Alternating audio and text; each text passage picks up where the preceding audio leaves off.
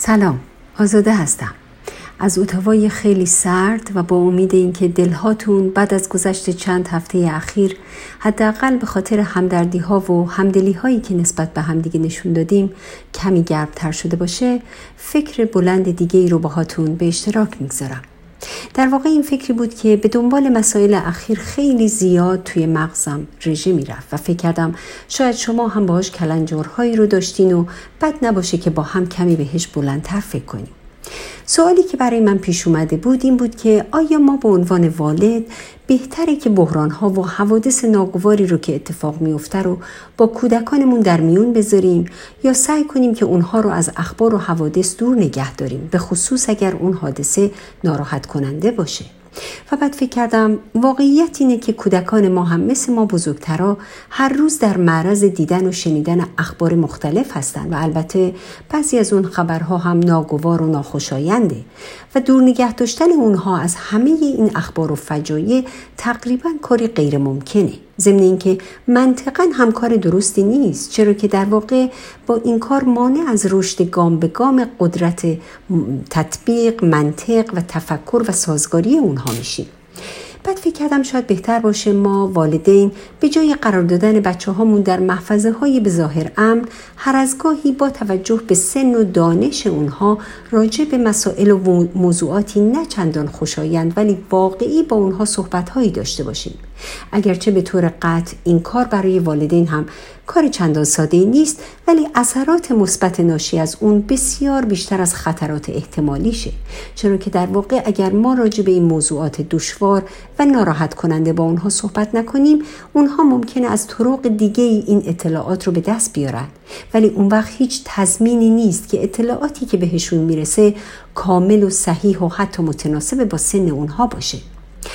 بعد فکر کردم البته برای اینکه والدین بتونن مکالماتی که طرح اونها دشوار رو با فرزنداشون داشته باشن بهتر قبل از اون در مورد اون موضوع و اینکه چطور می‌خوان راجع بهش با بچه هاشون صحبت کنن آمادگی کامل داشته باشن.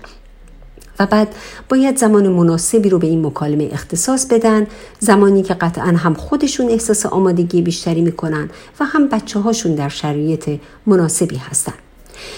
بعد سعی کردم خودم رو به جای بچه ها بذارم و بفهمم چه چیزی باعث میشه که بچه ها اونطور که والدین انتظار دارن گاهی اوقات به حرف های والدینشون توجه نمی کنن یا بهتره بگم حتی در بسیاری از موارد بیتوجهی هم می‌کنن. و بعد دیدم زمانی این اتفاق میفته که ما والدین بدون توجه به دانش و آگاهی بچه هامون شروع به دادن پند و اندرز می‌کنیم و اون وقتی که معمولا گوش های اونها بسته میشه و دیگه چیزی نمیشنون. در حالی که اگر سعی کنیم قبل از شروع به سخنرانی ابتدا از اطلاعاتی که بچه ها در مورد اون موضوع خاص دارن مطلع و آگاه بشیم بهتر و آگاهانه تر می‌تونیم اونها رو راهنمایی کنیم. و به اونها اطلاعات لازم و اضافی رو بدیم. بعد فکر کردم مثلا در رابطه با طرح مشکلات و موضوعات سخت هم می‌تونیم همین کار رو بکنیم. یعنی ابتدا از بچه هامون سوال کنیم که اونها در مورد این موضوع چی می‌دونن؟ چقدر می‌دونن؟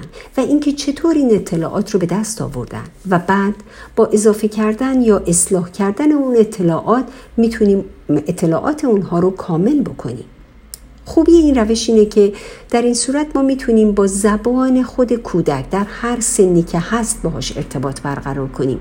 و این موضوع شانس شنیده شدن متوسط او رو بیشتر خواهد کرد. ضمن اینکه چون در این حالت کودک واژگانی که با اونها آشنایی و درک بیشتری از اونها داره رو از ما میشنوه راحتتر و سریعتر می‌تونه به ما اعتماد بکنه و ارتباطی نزدیکتر با ما برقرار کنه.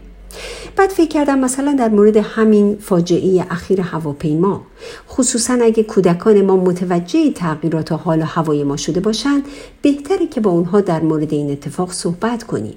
از اونها هرچه می‌دونن رو بپرسیم و به اونها گوش بدیم و اجازه بدیم که در موردش با ما حرف بزنن. اطلاعاتشون رو بدون تجزیه و تحلیل های شخصی تکمیل و اصلاح کنیم و احساس غم خودمون رو به اونها صادقانه اعلام کنیم و متقابلا به اونها هم اجازه بدیم که غمشون رو یا هر احساس دیگه ای که از شنیدن این خبر و دریافت این اطلاعات داشتن و دارن رو با ما در میون بذارن. بعد فکر کردم راستی چقدر مهمه که از دوران کودکی به بچه هامون آموزش بدیم که ما اجازه داریم که گاهی اوقات هم ناراحت و غمگین باشیم در حالی که به زندگی عادیمون هم ادامه خواهیم داد و اون غم و ناراحتی تمام زندگی ما رو فلج نخواهد کرد فکر کردم چقدر مهمه که از دوران کودکی به بچه هامون روش های صحیح نشون دادن احساساتشون رو یاد بدیم تا در دوران نوجوانی، جوونی و بزرگسالی قادر به کنترل و مدیریت کردن احساسات و هیجاناتشون باشن. و بعد پیش خودم فکر کردم شاید یکی از دلایلی که برای ما والدین گاهی اوقات مطرح کردن موضوعات دشوار با بچه هامون سخته اینه که ممکنه اونها از ما سوالاتی رو بپرسن که ما پاسخ اونها رو نمی‌دونیم و خب بعد در این حالت چه باید بکنیم؟ به اونها چی باید بگیم؟ و بعد فکر کردم چقدر خوبه اگر من والد به عنوان یک الگوی رفتاری صحیح در این شرایط به کودکم آموزش بدم که حتی من هم همه چیز رو نمی‌دونم. و بعد گفتم خب اگر در چنین شرایطی قرار گرفتم با شجاعت به او خواهم گفت چه سوال خوبی پرسیدی. منم پاسخش رو نمی‌دونم. چطور با هم کمک کنیم تا پاسخش رو پیدا کنیم؟ و خلاصه بعد از این همه بلند بلند فکر کردن و رسیدن به نتایجی چنان درخشان نگاهی به ساعت کنار تختم کردم و متوجه شدم که دیگه وقت خاموش کردن چراغ مغزم و چراغ اتاقه. وقت خوابیدن و آماده شدن برای فرداست اگرچه هنوز دلم از اتفاقات گذشته غمگینه. و به یاد این مصرع افتادم که میگه تا شقایق هست زندگی باید کرد. تا فکر بلند بعدی همه شما عزیزانم رو خدا میسپارم. خدا یار و یاورتون باد.